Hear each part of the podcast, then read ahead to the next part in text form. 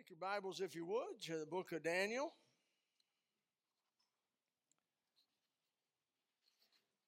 I want to talk about a again, just like I did this morning, a well a well traveled passage, uh, but coming at it from a different uh, thought, trying to bring something out maybe a little differently to help us, as the Lord led me to do it.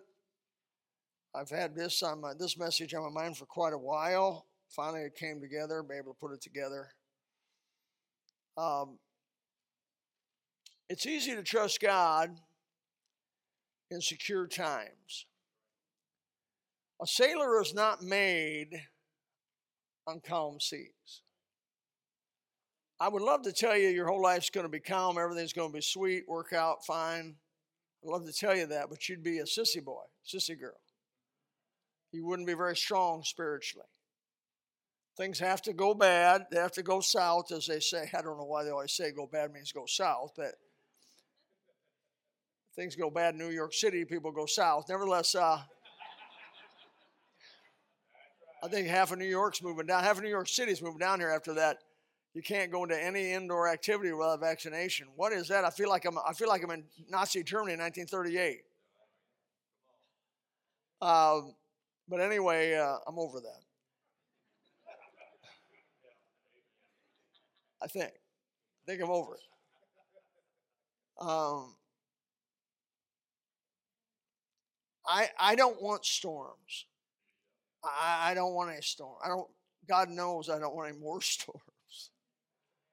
I've had a lot of storms. I haven't had as lot of some people have. I mean, you know, you look around, you always see people with bigger storms, badder storms, darker storms, longer storms.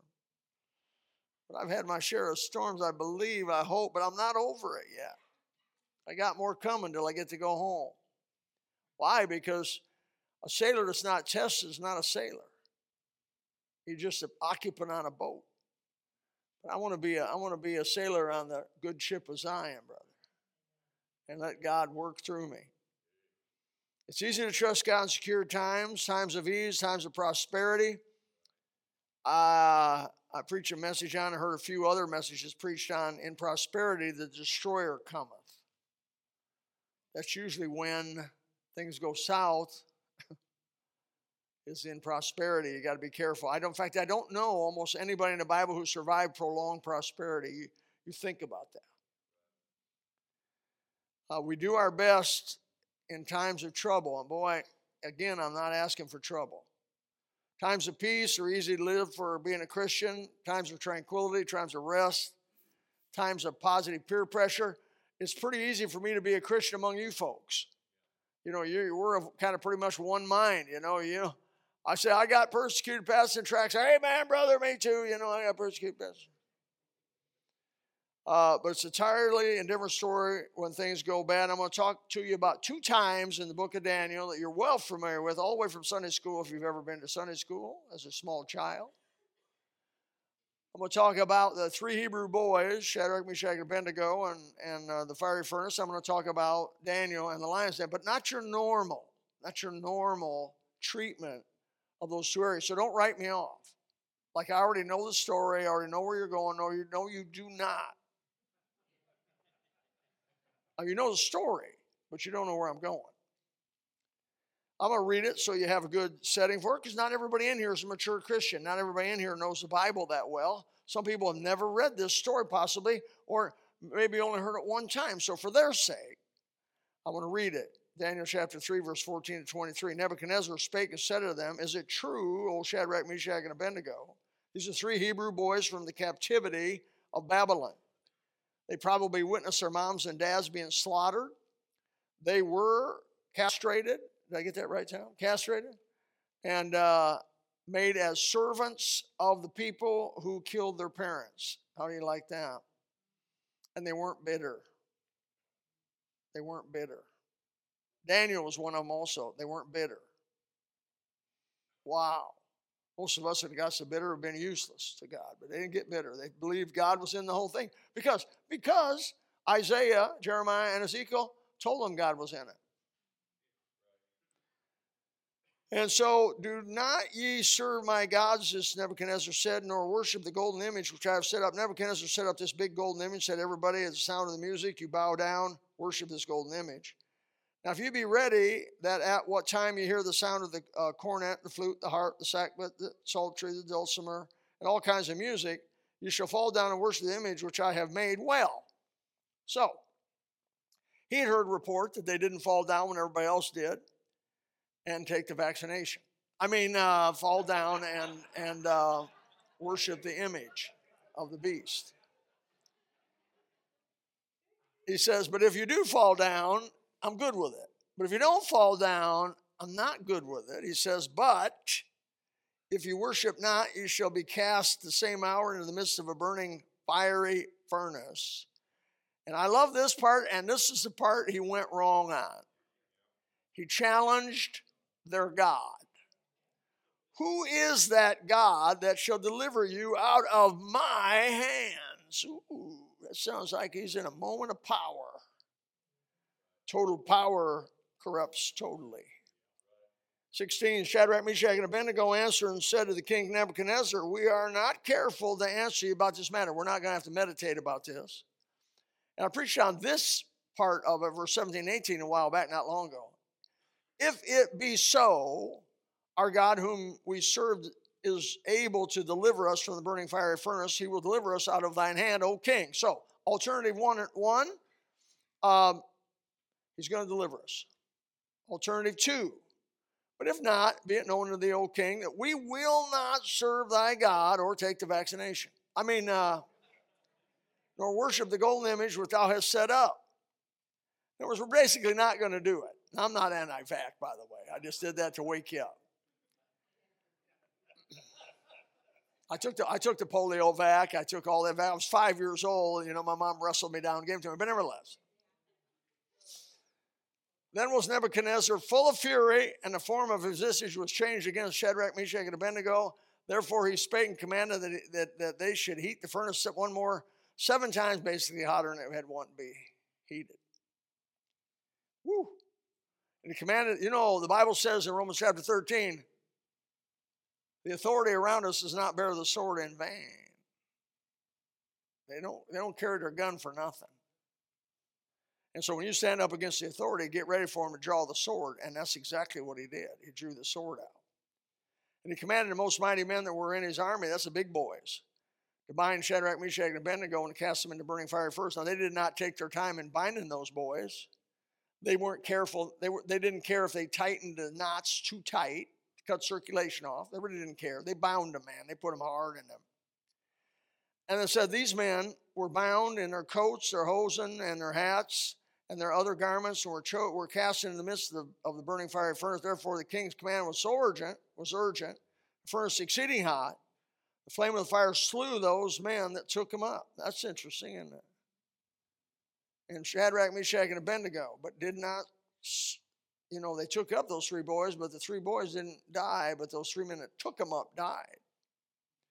And these three men, Shadrach, Meshach, and Abednego, fell down in the midst of the burning fiery furnace. These three Hebrew boys were basically asked to stand and trust in God in spite of everything around them.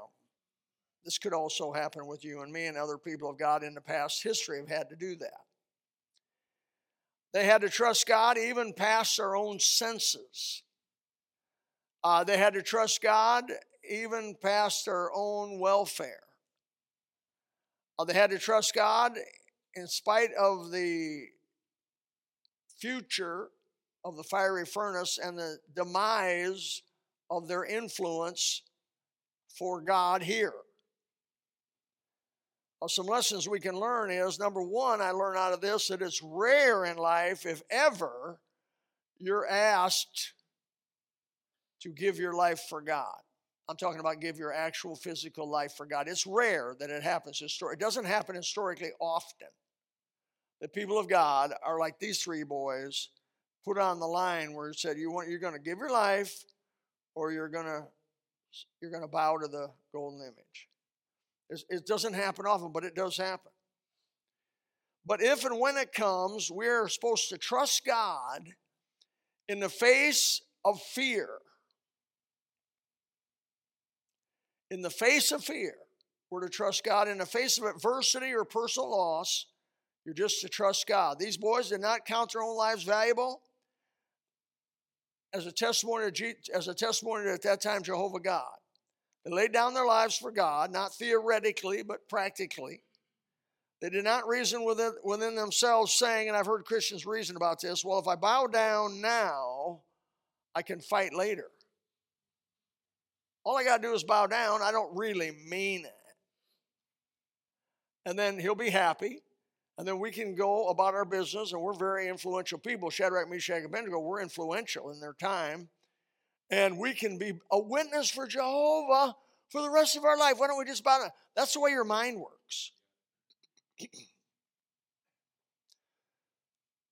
they could say, well, we'll submit to Caesar now, and then we'll be able to convert many to God in the life we have left. No, no, no, a hundred times no. They drew the line in the sand because they were asking these three boys to do something that was sin. This is where we find out to whether to obey Caesar or obey God. There's a clear definition. If Caesar tells you to sin against God, you never obey Caesar. Now you got that? If God asks, if, if, if, if the government, anybody's authority, asks you to sin against God, you say no. Uh, it was made clear in Acts and other places. Uh, is it better to obey God than man? When they were asked not to mention anything in Jesus' name, the apostles in the book of Acts, they said, Oh, that's easy. It's better to obey God than man. You tell me not to speak in Jesus' name, you're going to have to kill me, chain me up somewhere, put me somewhere, because you're not going to do that. I'm not going to do it. I'm, I'm going to fight you on it. And, and whether, uh, and I'm not going to Romans 13 and say, well, there's no power but of God. The powers that be are, ordained of God, and you know I'm supposed to obey them. I am supposed to obey them, unless they cross that line and tell me to do something that I that I know is sin. I'm not going to throw my life away on some frivolous maybe, but if I know it's sin, I'm not going to do it. And so I don't think there's any wiggle room here, any compromise room here. God must be first. He will not share his glory with another. Isaiah 48 11. For mine own sake, even for mine own sake, will I do it, for he should, how should my name be polluted? For I will not give my glory to another. He's not going to do it. I've meditated about this, this whole scene here of these three boys and facing this. I hope you have too. And I, I asked myself the question how these boys feel? How they feel.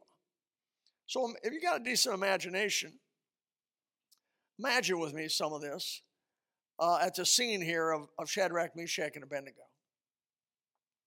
They're standing before the king. They're evidently not too far away from the furnace.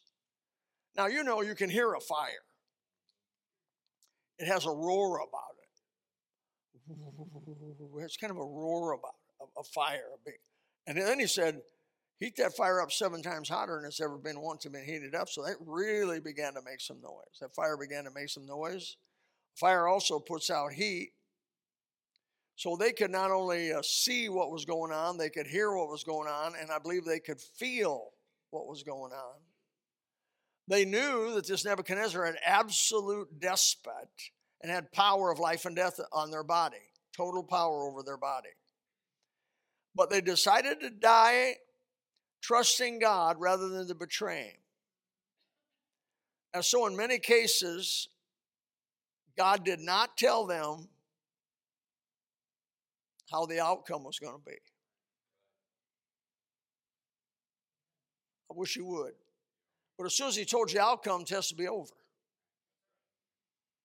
He's got to take you all the way through it to the other side. Remember, remember the two alternatives. They were ready for either alternative. You put me into the fire, burn me up, I'm in heaven. You put me into the fire, I don't even, you know, they, they believe God could save them, but I'm not sure they knew how God was going to do that. He never gave them a heads up on that, but he knew somehow our God's big enough to save us even in the midst of fire. That's, that's faith, man. Faith pleases God. And, that, and it's the, the seal of the deal was when Nebuchadnezzar said, There's no God out there can deliver you out of my hand. That sealed the deal because God goes, mm, It's time to teach Nebuchadnezzar a lesson about who I am. I love it when God bears his arm, don't you? Well, I read these passages and I'll sometimes just weep and say, Oh God, bear your arm again.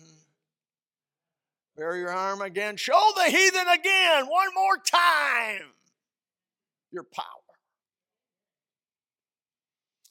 Remember, he was showing the heathen because Shadrach and Meshach and Abednego, they already knew God had power. So it was all for the heathen. I mean, Shadrach, Meshach, and Abednego already knew it. So this was for the heathen. So their hearts began, I believe this is the way it happened. And finally, when they said they wouldn't bow down, they saw the king get furious at them. He commanded the biggest bad boys in the army, some big old weightlifters, been in the gym a lot. I mean, big, you know, big, you know, maybe two, maybe 300 pounders came there, solid muscle, grabbed them. They weren't going to be able to fight them. They weren't going to be able to get away. There was no place to run. I believe their minds began to race. I know mine would have. My mind would have begun to race. You know, my breath would get short. Um, I, I would wonder. I wonder if God's going to let me go through the pain of. I, nobody wants to burn to death. I've talked to people who've been burned, and they'll tell you, I never felt such pain as that, being burned. No, nobody wants to be burned to death in their right mind. It's horrible. It's awful. And I imagine they, they were like, man, I wonder if it's going to be awful pain. They were human, man. They're human. Elijah was a man of like passion like we are. They're human beings just like we have. These weren't supermen. These were just regular people like you. And they just thought, man, you know, we're going to get cast in the lake. We're going to get cast in the fiery furnace here. The big boys came up, put their hands behind them, didn't take their clothes off of them or anything, bound them up in what they were wearing. Probably tied them tight, by the way, which is probably possibly even painful. They may have been saying, I wonder how long God's going to let us suffer. I think they broke out in cold sweat. Now, cold sweat is, it'll be, it's like what you girls have once in a while called hot flashes. It could be 60 degrees in here, and some of you girls will still be sweating. Right, Ellie? I see Ellie over there all the time. I'm glad to have you back, by the way. You, if you want to, you can get a little battery powered fan. I won't mind it and just be sitting there holding that up to you, you know, amen. Um, uh, you know, when they get some funeral fans, you know, them funeral fans we used to have in the 50s and 60s. Do y'all remember when air, churches were not air conditioned and you had these funeral, the funeral would donate. Now, I wonder why the funeral donated those fans. Because they want your business, that's why. That was bothering me as a kid. A funeral don't fan. Well, you know, what in the world? This guy's like hoping I drop over. Let's get some of them fans. Let's get a, a half a dozen of them and put one in front of Ellie's place there. My wife probably could use one. Uh, so they felt their strong hands. These soldiers grab them roughly. The ropes hurt them. Hastily, the soldiers picked him up, began to carry him on their, maybe carried him like this, you know, on their shoulder towards the furnace door. I believe, I believe they had the cold sweats. I think fear no doubt in my mind, fear welled up in them. If that don't make you scared, brother, ain't nobody gonna make nothing. Gonna, you, come on, you're human. You're getting ready to be cast into this fire furnace. You can hear the roar of the furnace. Now you can feel the heat of the furnace. You're bound in ropes. These, young, these big old boys are carrying you over there. And just in seconds, you're going to be in the agony of the flame. How long? Nobody knows. They didn't know. I just got a feeling fear welled up in them. We're not exempt from that. And then those three men threw them into the furnace. Somehow they got so close to the door, the men died. Now you get, I know a little bit about physiology. I'm not an educated doctor, but it to kill you with heat, straight up and down, that's got to be pretty wild, right, Doc? I mean, just to kill you outright with heat, got to sear your lungs and hemorrhage you or something else. You got, I mean, to die from that, it's got to be pretty bad, right? Melt your eyes. I got imagination. Hair caught on fire. They threw the boys in. For a while, they're in the air, Boom, they hit the bottom. I don't think it hurt them when they hit, but they hit the bottom, you know, tuck and roll. and uh, the ropes were gone. Obviously, the ropes were gone, right? But they looked, they still had clothes. They still had their clothes. Imagine them looking at each other.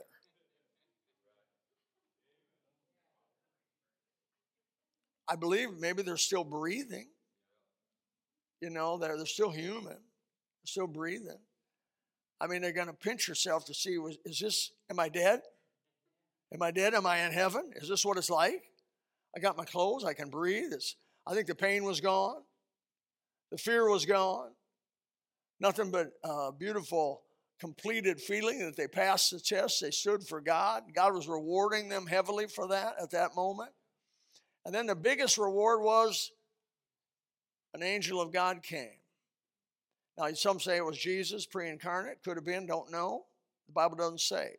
I can tell you it was an angel of God in the fire, and they were walking with him, talking to him, you know, maybe explaining what's going on. You know, you stood for me, so I'm saving you. And, and pretty soon he's going to call in here. The old Nebuchadnezzar, he gets upset. He runs over there. This time he goes from anger to astonishment. And so he comes up to the door and, hey, is that you? Come here. Who is that one else walking with him? He wanted to know. What I want to bring out tonight is they were willing to trust God in spite of all those emotions the fear, the sweat, you know, sometimes when God asks you to stand for Him, He's not going to take away all that preamble that may happen before. And by the way, they were also willing and ready to suffer the actual physiological pain of dying in a fire and go through it. Man, oh man, I respect these three boys, amen. I think I think of another case. Let's go to Daniel chapter 16, chapter 6, Daniel chapter 6 uh, talking about the lion's den, verse 14. You know, I'm not going to go through the whole story, but quickly, uh, the nobles were felt threatened by Daniel, and um, the king, the king loved Daniel, and they kind of set a trap for him. Said nobody's to pray to any god but the king, and then you know they they caught him and they brought him before the king, and they said he, you know, he's uh, he's guilty. And the law of the Medes and the Persians was that nothing could, once they made the law, it could never be changed. By the king himself could not change it. He had signed that into law, and Daniel was guilty of praying during this period. Nobody was to pray but to the king. And so he comes, and I pick it up here in verse 14. Then the king, when he heard these words, was sore displeased with himself and set his heart on Daniel to deliver him. And he labored till the going down of the sun to deliver him, but you couldn't deliver him. The law of the Medes and the Persians was strict and applied even to the king. Verse 16 Then the king commanded, and they brought Daniel and cast him in the den of lions. Now the king spake and said to Daniel, Thy God, whom thou servest continually, he will deliver thee. Now, I'll tell you, what a testimony.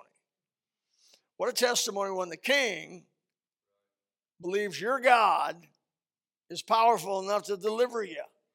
I love that. And the stone was brought and laid upon the mouth. They lowered, uh, they, they lowered Daniel down into the lion's den. Evidently, had an entrance from the top. Usually, they picture it having a, a big hole at the top with a stairway that kind of went along the outside wall down to the bottom of the den they lowered and somehow or another lowered Daniel down in there. They put this stone on there so he couldn't get out. Nobody could get to him.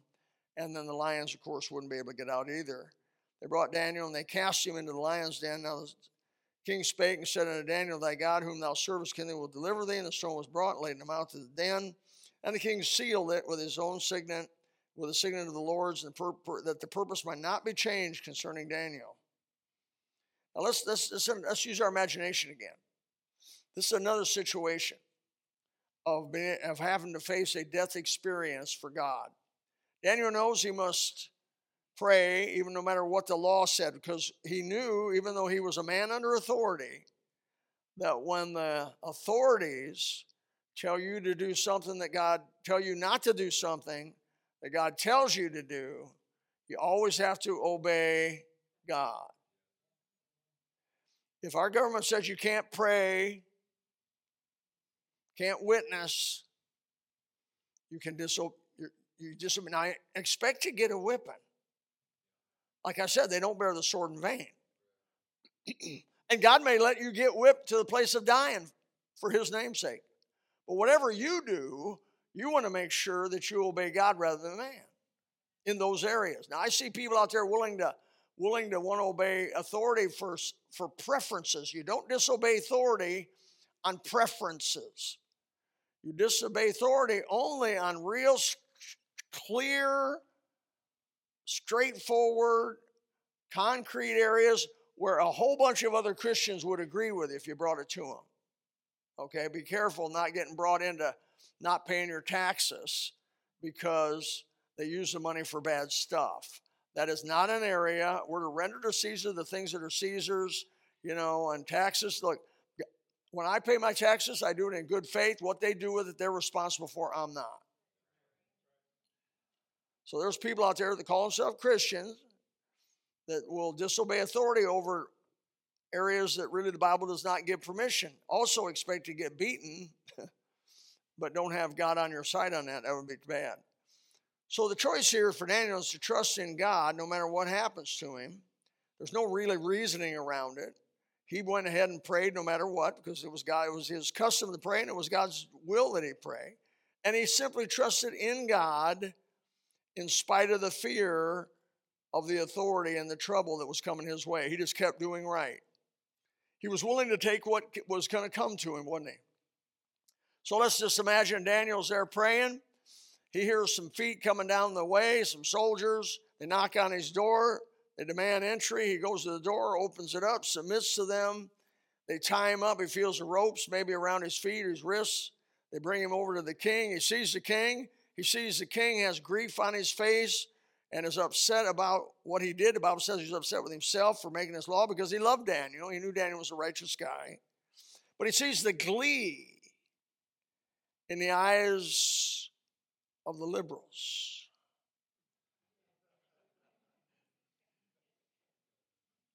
He sees the glee in their eyes that they got him. We got you.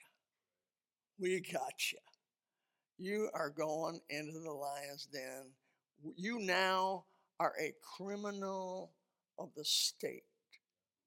We have made we have tricked you into being a criminal of the state. The trouble is and they, and they, they probably thought, we finally got rid of this independent, fundamental Baptist. Those people have been a thorn in our side. Every time we try to do something, they're there to try to block us and tell us God is not for it.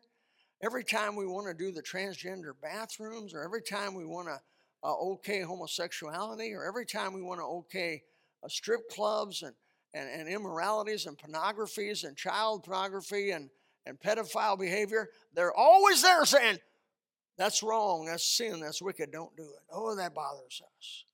We finally got this guy. And we got the big boy, we got the head guy. Daniel, he's the man. Everybody under him will cave in after he goes down. So they got him, they bring him, and they tell the king, got to do it. And so Daniel hears it. He knows the score. He knows what's going on. He knows about the lion's den, no doubt about it. These massive beasts, some four, five, six hundred pound beasts, I believe they get that big. They, they keep them fairly hungry. These animals, these lions, are fairly ruthless the way they eat you. Usually, one lion will grab you by the neck, begin to suffocate you, and the other lions will begin to rip your flesh off of you before you're dead. Did Daniel, and was Daniel afraid? I think he was. I don't, I, I don't think a human being can be brought up to that and not have some fear. I don't doubt that he got some cold sweats on that. I, I don't doubt at all that his heart began to go, brother. He may have went into AFib. Uh, he, he probably had a 200 a minute heartbeat, blood pressure probably went up there to 240. Or, uh, you know, I had an emergency room doctor. I got in a head on collision a while back and broke my sternum top to bottom. And my blood pressure was a little high. And so the nurse was upset. My blood pressure was high, you know. Um, and, and so the big boy, you know, the trauma guy comes. The guy's been there forever, you know, this trauma doctor. God bless his soul. He came up to me and said, I think I had 200 over 110 or something. He said, Oh, he said, that's nothing. He says, when somebody's been hurt, their blood pressure will go 350. I never knew blood pressure went that high, brother. I never knew it. He said, I've seen guys in here with 350, 360 over whatever, you know, and it was a big number. I don't remember what it was. But I mean, he said, he said 200, he's hurt, he's in pain, it's fine. The nurses left me alone. You know, leave him alone, man. And I don't, so I thought, I thought you needed to know that. I think Daniel was in pain, man. I think he was in emotional pain, he was gonna, he was gonna be ripped apart by these lions. And man, who? There's nothing worse than a, there's nothing worse than a cat, and there's nothing worse than a hungry cat. I mean, these cats were hungry, man. They were vicious. They were lions. Nobody's the king of the beasts, they call them. So I think his heart raced. It did. He trusted God right into the fear before the fear, into the fear, and through the fear. Amen? He did. So the men lower him, they cast him into the lion's den. The lions, he can hear their roar. I'm sure when they opened it up, what do you smell when you open up a place where lions have been kept for a while without nobody? I mean, who's going to go in there and clean it out? That thing smells of flesh that they've given them and animals that they've given them and then uh, manure. And, and you know, cat is bad. I can walk, when I used to be able to smell, I could walk in your house and tell you you had cats. I don't care how good you were with your cats. I can walk in the house. I can't anymore. I can't smell nothing anymore. But I, I can walk around and say, ooh, smells like cat dung. You know what I mean? They, they, cats are nasty. I've lost about half of you. The other half are my loyal friends because they're with me on that. But you can't straddle that. You know. So they bring him down in there. He can hear the lions roar. Now, you ever heard a lion roar close? It's deafening. It is deafening. I mean, it. It's like a. It's like when you. It's like when you castrate a pig. The the the squeal of a pig is so it's deafening. It's absolutely they. Tom was telling me them old farmers were about half of them deaf because they didn't wear hearing protection when they castrated all them pigs, eh, you know, at their farm. And I can, I get it, man. I get it. We did a, a couple of my pigs, and I mean, they were just, oh, oh man, oh man. Imagine that lion's roaring. He hears the sound of that. He's sweating. He thinks any minute now, Lord God, please keep it short. Please let him get me quick. Please let him crush my head or do something like that. I just love you and I want to stand for you. That's all I want to do. And he and he maybe even hears the lions. He feels their wind of them walking by him. I don't know how close they got to him. I don't know how much actually they roared, but typically he did what they did. And and and he's and and all and you know he's there for for a minute, maybe two minutes. That's the longest two minutes he's ever had in his whole life. Now three minutes, four minutes, five minutes, half hour, hour, three hours, five hours, eight hours, 10 hours. He hears the lid of the thing break, the seal break, and, and he hears the voice of the king say, Daniel, did your God come and save you? he said, Yes, he sent his angel and stopped the mouth of the lions. But Daniel was not spared the fear. He was not spared the emotions. He didn't lose his smell or he didn't lose his hearing. God wanted him to know what he got saved from. Because God not only wants the heathen to know that he's the Lord, but he wants you and me to know he's the Lord too.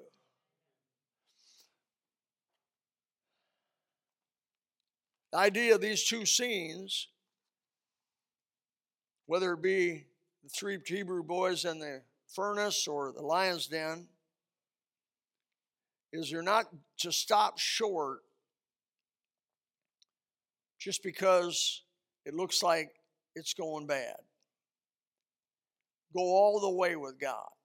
Had Daniel changed his mind somewhere in the process of that thing, he would have never known the power of God. Had the three Hebrew boys changed their mind somehow in the process of that thing, they would have never known the power of God. They would have never walked with the angel of God.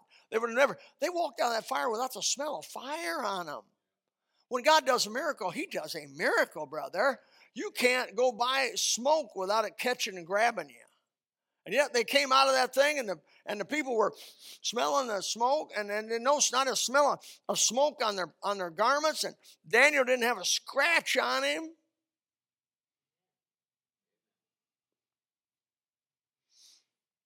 And the part of the story I liked maybe the best, and maybe I shouldn't, is they grabbed all them people that accused him. Their wives, their children, and their whole family and threw them in the lion's den. The lions killed them before they hit the bottom of the thing. Wow. That day God was exalted, wasn't he? Don't run just before the deliverance. Don't move on God just before he delivers you. Decide what's right and stay with it. You know, I don't know what's going to happen in the future here in America. I may be talking to some martyrs here this, this evening. I may be talking to some martyrs. I mean, future martyrs. In my lifetime, we've really not had anybody. We've not been asked in my lifetime to die for the cause of Christ. Not even really close.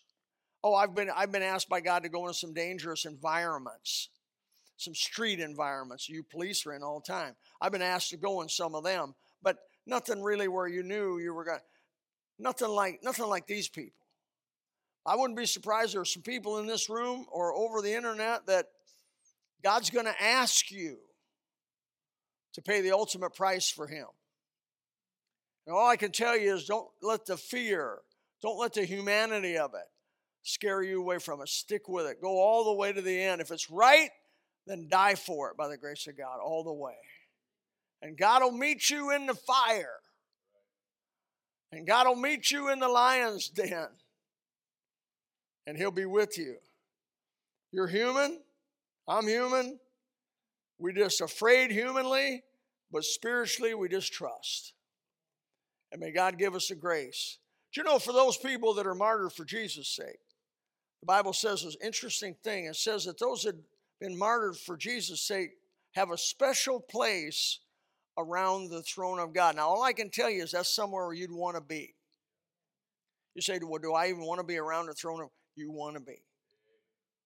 And that's going to be reserved for those who, who gave their life for the cause of Christ. And that's been all through the ages. The people have been asked to do that. Now, I'm not, I'm not sitting up here saying, Lord, I want to die for you. I've died spiritually. I'm, I'm not up here saying, hey, I want to die physically for you, Lord. But I got to be willing to and ready to. Amen. And the Lord help us to maybe understand this passage a little more, get the feeling of these people who stood up for God. Father, help us tonight. Thank you for the Word of God. Thank you for the Bible. Thank you for the exhortations it gives us. Pray that you'd be with us, help us have a heart like Daniel, a heart like Meshach, Shadrach, and Abednego a pure heart, an honest heart before you. We pray, Father, that in the future, as that thing goes on in America, if, if you ask your people to take a stand and be willing to lose everything, sacrifice everything for your name, may they be willing to do it. Knowing that just on the other side of that decision comes your blessing, your presence, your power, the manifestation of your glory. Thank you, Father, that you never leave us nor forsake us no matter what happens. If you're in this room tonight without Christ, your personal Savior, I beg you, make a definitive decision for Jesus. You don't get saved by osmosis. You don't get saved by hanging around Christians, going to church, getting baptized, taking communion. You get saved when you personally ask Jesus verbally to be your Savior repenting of your sin and trusting Him as the, the, the crucified, buried, and risen Savior. You receive not, the Bible says, because you ask not. And, and John it says, But to as many as received him, to them gave he power to become the children of God. Have you received Jesus as your personal Savior tonight? I hope you know you know. If not, let us help you see it. Go over it with you, pray with you. Father, do a great work tonight for born again believers, wherever this thing may go. In Jesus' name. Amen. If you would like to know more about the Lord Jesus Christ, you may contact us at the church website, gospelbaptistchurch.com, or you can go to Facebook and type in Gospel Baptist Church, Bonita Springs, Florida. Also, you could call the church office at 239 947 1285. Thank you, and God bless.